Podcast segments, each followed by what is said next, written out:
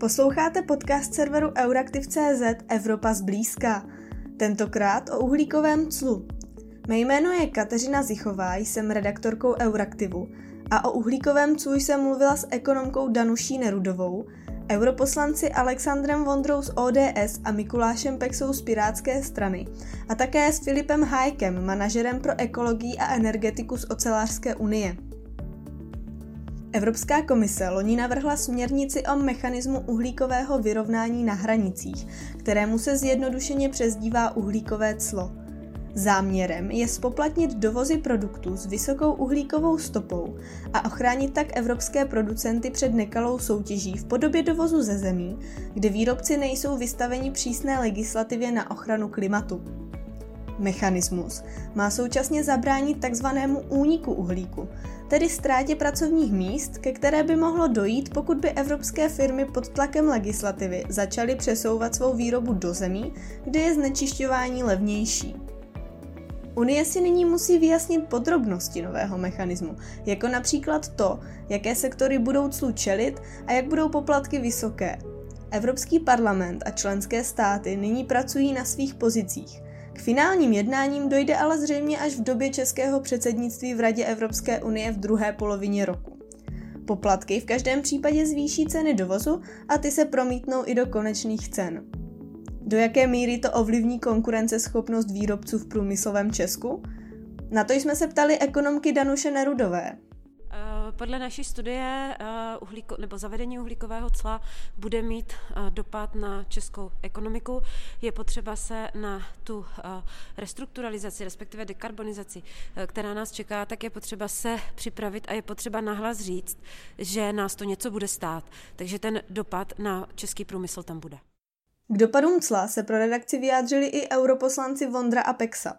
Bude to znamenat velkou výzvu pro ten průmysl, který je energeticky náročný, to znamená ocelářství, výroba cementu a podobně, eh, protože na něj se to bude vztahovat a eh, on výhledově, pokud ten systém skutečně začne fungovat, což je ještě velká otázka, tak eh, oni přestanou dostávat povolenky zdarma. Že? Takže na jednu stranu, bude-li ten systém fungovat, tak by jako ochránil před tím, že to někdo sebere a vyveze tu celou výrobu eh, do Číny nebo do Indie nebo do Turecka nebo eh, do Ruska a pak se to bude jako vlastně vozit eh, zpátky a tady lidi přijdou o práci a, a biznis přijde o biznis, jo. Takže je to jako myšleno jako pomoc určitá v tom, ale ta pomoc může být, být účinná jenom tehdy, když ten systém bude skutečně fungovat, protože aby ten systém byl uznán ostatními ve světě, tak musí být kompatibilní s pravidly Světové obchodní eh, organizace. To znamená, že ten průmysl dostane, už nebude dostávat povolenky zdarma. V první řadě je to uhlíkové clo zaměřené na venek, to znamená, že je to ochrana proti takovým černým pasažérům, kteří prostě ty globální klimatické snahy eh, o řešení toho problému nezdílí. To, jsou, to může být nějaký Irán, Libye nebo prostě tyhle ty země, které eh, globální oteplování neřeší. Na to, jaké dopady předjímá konkrétně ocelářský průmysl, jsme se ptali Filipa Hajka z Ocelářské unie. Podle něj představuje návrh cla z pera Komise pro oceláře velké ohrožení. Na konci dne bude ale záležet, v jaké podobě se návrh nakonec schválí. Dokud neznáme finální podobu toho, ehm, jak se, v jaké, v jaké se odsouhlasí, tak eh, je, je těžké spekulovat. My máme eh, takový pohled, že by se mohlo, nastavit, mohlo by se nastavit dobře, ale v současnosti eh, tak jak ho navrhuje Evropská komise a jak dostává podporu a naopak se stává často i mnohem víc ambicioznější ze strany Evropského parlamentu, tak je to pro nás bez pochyby velké ohrožení a je to větší ohrožení, než kdyby ten systém fungoval tak, jak doteď fungoval. Takže, takže obrovské, může to mít opravdu obrovské dopady a já bych řekl, že i, i existenciální. Nyní budou evropské instituce o návrhu cla komise jednat. V klimatických iniciativách je Evropský parlament často ambicióznější než komise. Jak tedy europoslanci Vondra a Pexa vidí pozici Europarlamentu k návrhu?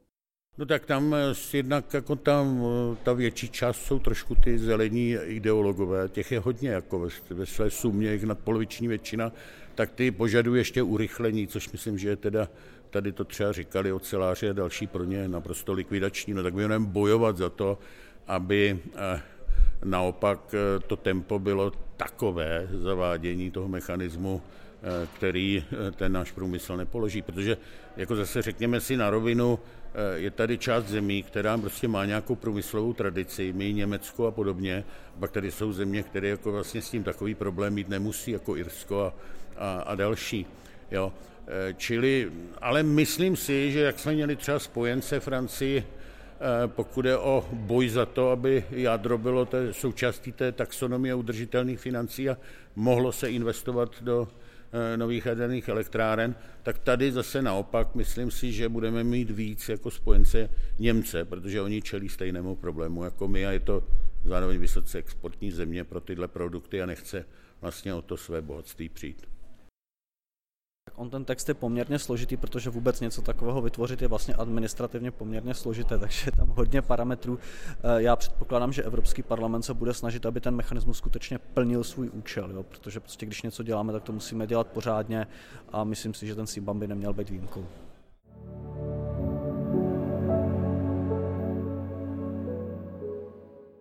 Ptali jsme se také, jak by mělo být uhlíkové clo nastaveno, aby následovalo svůj cíl a motivovalo ke snižování emisí, ale zároveň nepoškodilo domácí průmysl. Největší jakoby tajemství nebo problém eh, zakopán v tom, jak to vlastně eh, kontrolovat jo, v zahraničí, mimo Evropskou unii, aby to nebylo zneužíváno, obcházeno. Jo, eh, protože vlastně umím si jednoduše představit, že ocelárny v Číně, v Indii, v Turecku, eh, což jsou ty velký konkurenti vlastně pro Evropu, tak oni někde vedle budou mít takový mini oddělení, kde to budou dělat jako tak, aby to splnilo všechny ty standardy a vedle budou mít zbytek té továrny, kde to budou dělat pro zbytek světa. Že? Čili samozřejmě oni budou platit nějaké to clo, no se nesmí říkat, že to je jako clo, ale nebo budou ponesou náklady za jeho vyčíslování, ale rozloží si to jako vlastně do celé té výroby, jako každý podnik, prostě to bude optimalizovat na celek, čili e, ve výsledku vlastně nebude muset zdaleka tolik investovat, jako e, ta příbuzná, ta konkurenční firma tady v Evropské unii, protože na tu se to bude stahovat u nás sakum prásk ze 100%. Jo? To si myslím je velký problém, jak to jako kontrolovat, aby to oni neobcházeli. Myslím, že to právě ten nástroj toho posledního uh, použití, to znamená, že skutečně se používá proti těm zemím, které na své straně žádný systém emisních povolenek ani nic podobného nemají a prostě vypouští oxid uhličitý bez ohledu na následky do atmosféry. Ale myslím si, že naprostá většina států na této planetě je v tomhle v tom racionální a ty vlády se prostě snaží ten problém řešit. Ať už je to teda ta čínská, americká, indická nebo jakákoliv jiná, tomu přistupují zodpovědně. Už dneska ten systém EU ETS, se kterým je ten, to uhlíkové clo bez, bez, bezprostředně svázané, tak uh, poskytuje, uh, respektive motivuje, motivuje ke značnému snižování emisí skleníkových plynů. Když přihlédneme k ceně povolenky, která je tady aktuálně, tak prostě nikdo nemůže pochybovat o tom, že, že, že by tady byl nějaký průmyslový podnik, který by se na to vykašlal a, a neměl by motivaci, motivaci dekarbonizovat. Takže to je jedna ta, ta stránka. A druhá stránka je, toho je, že vlastně ten ten druhý efekt by měl vlastně motivovat ty výrobce ze třetích zemí. A my si myslíme, že tam je v současné době to vyžaduje daleko více debaty, protože tam je spousta dvířek, otevřených vrátek k tomu, aby ti výrobci z těch třetích zemí a ti, co, co sem dováží, tak aby ten systém mohli obejít a naopak ten, ten CBAM vlastně dát, vlastně zvýhodnit pro sebe. Clo tedy na jedné straně dopadne na průmyslové hráče, na druhé straně má ambici ovlivnit globální produkci emisí. Jak by dopad na globální produkci emisí mohl vypadat, popsala ekonomka Nerudová.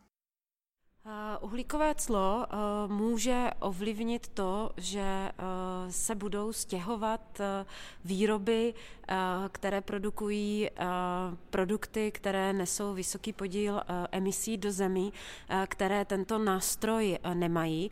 Na druhou stranu je potřeba říct, že to musí být globální akce, protože CO2 cestuje a nelze si myslet, že Evropská unie může být jediným celkem, který bude přijímat opatření na dekarbonizaci a zbytek světa nikoliv. Uhlíkové clo představuje potenciálně nový zdroj příjmu. Zatím ale není jasné, jestli se výnosy stanou novým příjmem evropského rozpočtu a pomohou splatit evropskou půjčku na fond obnovy, anebo spíš zamíří do národních rozpočtů. Podle Nerudové by mohly výnosy z cla dosáhnout 3 miliard eur a do unijního rozpočtu by putovat neměly. V případě, že to uhlíkové clo by bylo nastaveno podobně jako emisní povolenky a cena by se pohybovala kolem 100 euro za tunu CO2, pak bychom se bavili zhruba o třech miliardách eur. Já celý tento mechanismus a nástroj považuji jako za nevhodný, aby směřoval do rozpočtu Evropské unie. Já se domnívám, že by měl směřovat do rozpočtu národních států už kvůli tomu, že ten zdroj je přechodný a cílem je vlastně dekarbonizovat ekonomiku, takže v nějakém časovém horizontu by výnosy ze zavedení tady tohoto nástroje by měly být nula. Z redakce se s vámi pro tentokrát loučí Kateřina Zichová. Děkujeme, že nás posloucháte. Budeme rádi, když Evropu zblízka ohodnotíte v aplikacích a doporučíte svým kolegům a známým.